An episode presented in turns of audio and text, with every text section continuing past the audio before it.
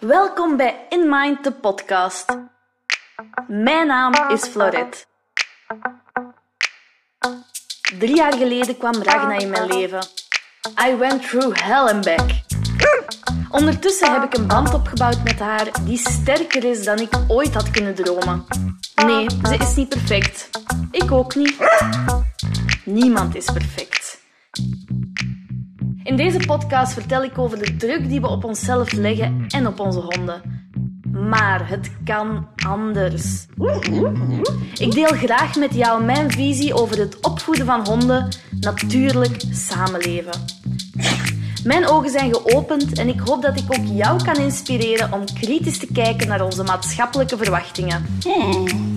Welkom bij de kritische denkers, die niet zomaar aannemen dat ze dingen moeten doen. Dus, wil jij ook kritisch nadenken over druk en verwachtingen? Heb jij interesse in tools om intuïtief op te voeden, een diepere band te creëren en zelfs gedragsproblemen te voorkomen of te laten verminderen? Dan is deze podcast voor jou. Dag iedereen, welkom bij een nieuwe In Mind, de podcast. De aflevering van vandaag is een moeilijke. Of een belangrijke. Of beide misschien zelfs. Wanneer ik nog veel problemen had met Ragna, en met problemen bedoel ik dan vooral wanneer dat wij haar niet begrepen en haar in zeer veel situaties brachten die zij niet aankon, dan hadden wij nog wel eens last van uitvalgedrag of uh, bezoek dat overrompeld werd.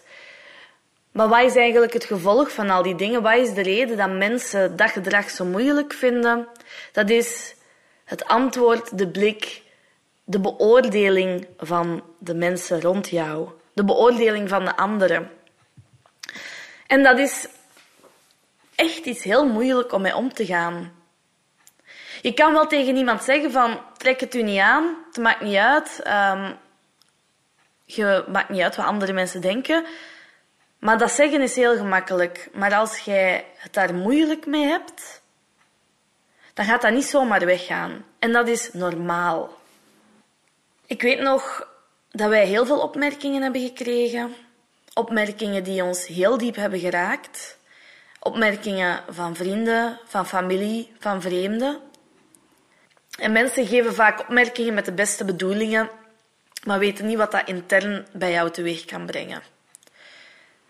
Als ik denk aan de opmerkingen die ik doorheen mijn leven heb gekregen, met de beste bedoelingen, dan zijn er wel een paar die nog altijd nou, toch wel ergens in mijn lijf zitten. En als ik er terug aan denk, die mij terugtranen kunnen doen krijgen in mijn ogen.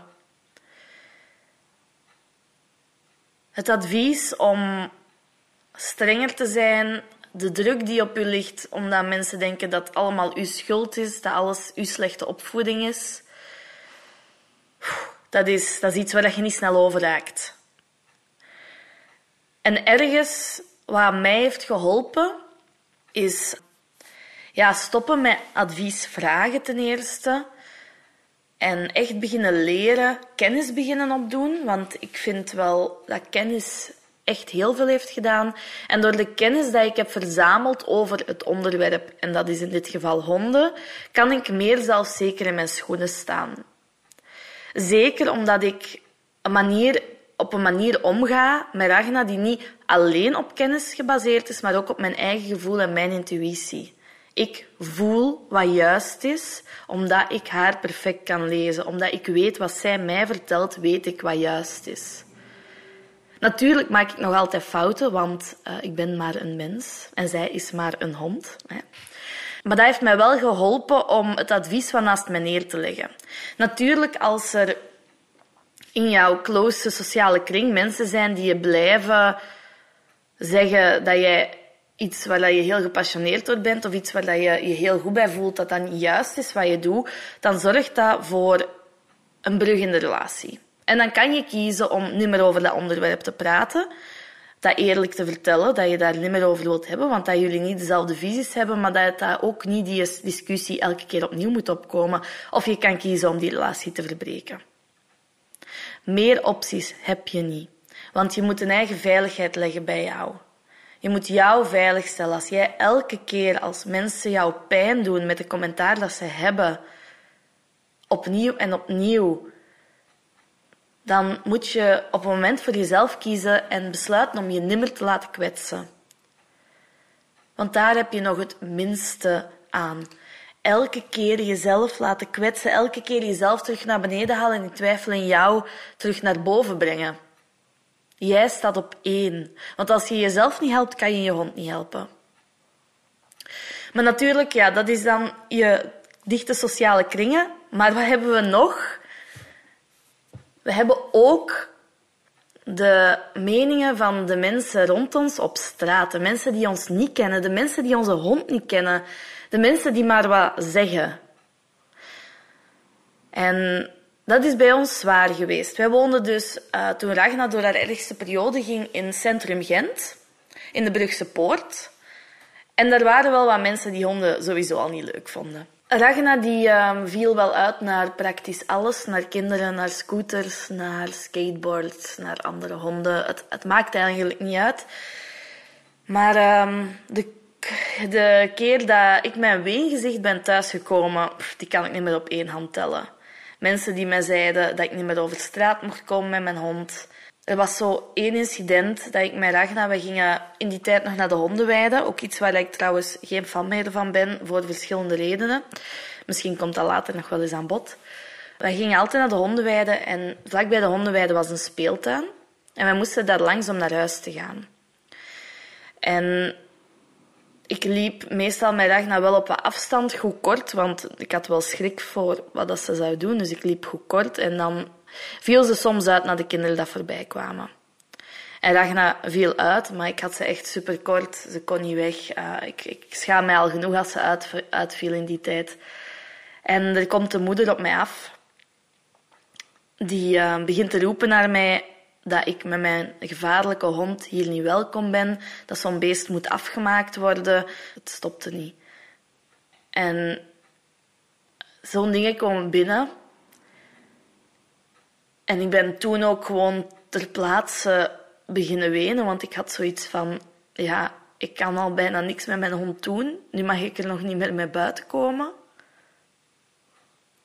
Mensen beseffen vaak niet wat hun woorden doen.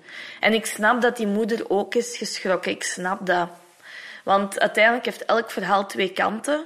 En die moeder die is oprecht geschrokken. Maar um, er is altijd een manier dat je iets zegt. Je kunt zeker vragen van waarom wandelt jij langs de kinderen als je hond het daar zo moeilijk mee heeft. En dan kan ik dat gewoon uitleggen van ja, ik heb geen andere weg. Ik, ik moet hier langs. In ieder geval, ja... Er zijn altijd manieren om dingen te doen. Er was ook uh, een, een moment dat ik uh, aan het wandelen was in een natuurdomein met Ragna. En ja, ik zag het werd wat drukker. Ragna werd wat overprikkeld omdat we zoveel mensen bleven tegenkomen. En ik zag twee mensen mijn kind, mijn kinderen aankomen. En ik dacht, oké, okay, ik ga voorzorgen nemen. Dat is hier een smal veldweggetje. Ik ga met Ragna in de wei zitten. Dus in de wei, hè. Uh, tien meter verder, ik weet niet, echt super, super ver weg. En die kinderen die komen al lopend en al roepend voorbij. En Ragna die blaft en die gromt een beetje. Van in de wei, zoveel verder. En daar is weer een moeder die naar mij begint te roepen dat ik met zo'n hond niet op straat mag komen, dat die gevaarlijk is, dat ik mijn verantwoordelijkheid moet nemen en die moet laten inslapen. En ja, die dingen die raken gewoon, hè, want... Ik zie, ik zie haar doodgraag. Ik zie haar goede kanten. Ik weet dat ze het moeilijk heeft met momenten. Op die moment waren wij ook nog niet zo ver dat ik perfect wist hoe ik dat ging aanpakken. Dat ik sterk genoeg in mijn schoenen stond om dat naast mij neer te leggen. Om te weten van, eigenlijk moet je niet op zo'n plaats gaan wandelen met haar. Oké, okay, ik was daar nog niet. Maar ik zag haar wel doodgraag. En als mensen zoiets tegen u zeggen, dan... Goed, dan, dan pakt dat je volledig vast en dan kun je dat niet loslaten. En wat ik ondertussen ook weet is, als iets u kwetst, als iets u heel diep raakt, dan zit daar misschien voor u ergens een vorm van waarheid in of een twijfel in. En dat is hard om te zeggen, hè? Want... dat wil zeggen dat ik op die momenten zelf twijfelde of dat mijn hond geen gevaar was. Ik twijfelde op die momenten zelf of dat ik Ragna wel kon houden, of dat dat wel houdbaar was. Ik, uh, ik schaamde mij dood voor haar gedrag. Ik begreep het niet. En ik denk dat dat het grootste verschil is met vroeger, toen dat zo'n opmerking mij heel hard raakte. En nu, dat ik dat gewoon van mij kan laten afzwieren en zoiets heb van, maar meisje, je bent perfect zoals je zei en we gaan voort. Want ik krijg die vraag veel van, hoe komt dat als Ragna zo'n uitval heeft, dat jij daar zo rustig in kunt blijven? En ik heb eigenlijk altijd gedacht dat dat was door mijn ademhaling te controleren, naar mezelf te komen, gewoon het los te laten. En dat is deels ook wel zo. Maar de andere kant is omdat ik weet wat zij wel is. Dat ik geen twijfel meer heb over haar slechte kanten. Dat ik die, die ken en die aanvaard. Ik aanvaard die honderd procent. Ik ben daar volledig goed mee. Wat niet wil zeggen dat het leuk zou zijn als daar bij sommige dingen nog meer verbetering in komt. Maar ik aanvaard het. Als het altijd blijft zoals het nu is, ben ik ook tevreden. En er is ook een tijd geweest, Casper heeft bijvoorbeeld meer dan een jaar niet willen wandelen met Ragna, omdat Ragna zo, ja, zo vaak uitviel. En vooral de commentaar dat ik kreeg van mensen, zijn er ook mensen heel boos op geworden. Die namen dat ook heel erg hard vast. Maar we zijn dan uiteindelijk met coaching begonnen. En ik denk dat dat proces van aanvaarding bij mij veel sneller is gegaan dan bij hem. En ik weet dat hij daar nu ook is. Wat echt super is, hè. Hij is daar nu ook, maar toen nog niet. En het grappige is ook dat je merkte dat die uitvallen, toen ik daar doorging en dat aanvaarde hoe dat ze was en haar beter leerde kennen, haar lichaamstaal kon lezen en mijn acties aanpassen op haar, daar uitvallen bij mij veel minder werden, heel snel. Terwijl bij Casper, voordat hij is gestopt met wandelen met haar, dat, dat die uitvallen bij, haar, bij hem veel frequenter voorkwamen. En toen Casper volledig stopte met wandelen, toen was dat voor mij ook oké. Okay. Dat had ik ook aanvaard. Ik ging dan gewoon alleen met haar wandelen. En dat ging. Ja, dat lukte. Wat ik hier wil vertellen is, aan de ene kant heb je mensen die niet beseffen wat dat woorden kunnen doen. Aan de andere kant heb je mensen die ook met een schrik zitten, die hun woorden komen ook voort vanuit een angst. Dus je hebt die pijn. Maar als jij die pijn voelt, wil dat zeggen dat er ook iets bij jou zit. Iets bij jou, dat er ergens een soort van waarheid of een onzekerheid in hun uitspraak is die jij zelf ook voelt. Of die zij terug opwekken bij jou. Dat kan. Maar je kan daar met mildheid naar kijken. Want wij hebben geen invloed over wat andere mensen zeggen. We hebben geen invloed over wat andere mensen doen. We hebben geen invloed over wat andere mensen niet doen. Het enige wat we hebben, is hoe dat wij op die zaken reageren. Dat hebben we in controle. Alleen jezelf. En je gedachten kan je ook gaan analyseren. Dus als ik pijn krijg van iets dat iemand zegt, dan is dat voor mij een teken dat ik aan iets moet werken. Dat er voor mij iets ergens nog niet juist zit. Want ik weet voor mezelf, als het gaat over de opvoeding dat ik ga van Ragna vroeger, dus eigenlijk de fouten die ik heb gemaakt, als daar dingen over gezegd worden, dat raakt mij nog altijd. Omdat ik nog altijd dat niet volledig heb kunnen loslaten en aanvaarden dat ik de tijd niet kan terugdraaien. Dat is iets waar ik nu nog aan aan het werken ben. Maar als er mensen mij dingen zeggen over Ragna, haar gedrag in dit moment, dan doet mij dat niks meer. Dus eigenlijk omgaan met die, met die commentaren bestaat verschillende delen, hè. Ten eerste, als de mensen dicht bij jou zijn, heb dat gesprek.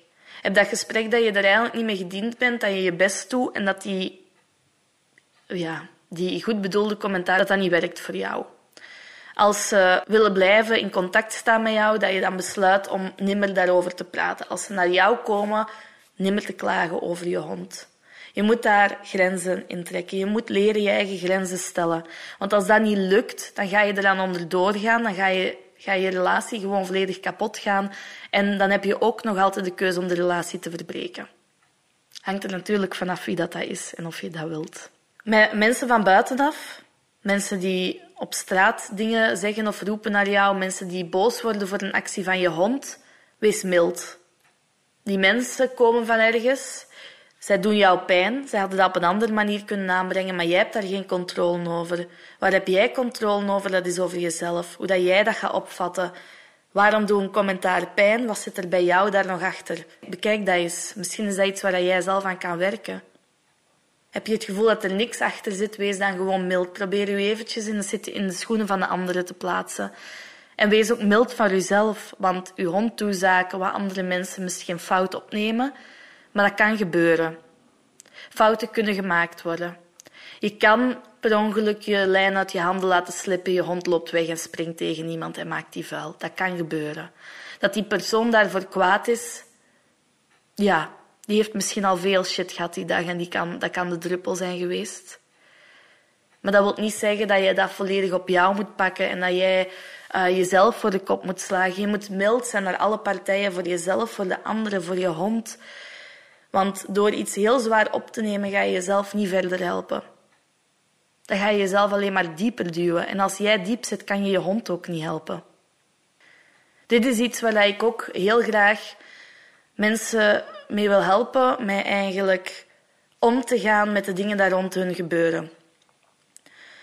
Om te leren omgaan met commentaren die je krijgt. Want dat kan soms zwaar zijn. Dat kan zelfs heel vaak heel zwaar zijn.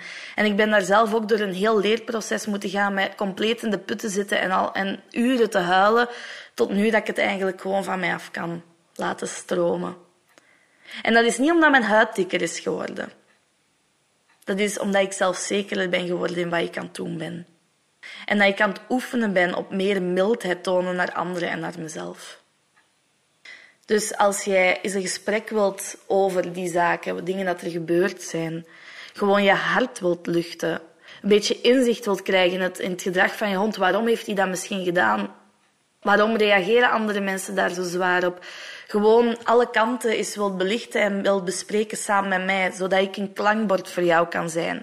Ik kan niet zeggen dat ik zo kan fixen wat er zit en waar je pijn voelt, maar ik kan wel een klankbord zijn. Ik kan luisteren, ik kan dingen naar je terug weerkaatsen, waar je misschien iets mee kan.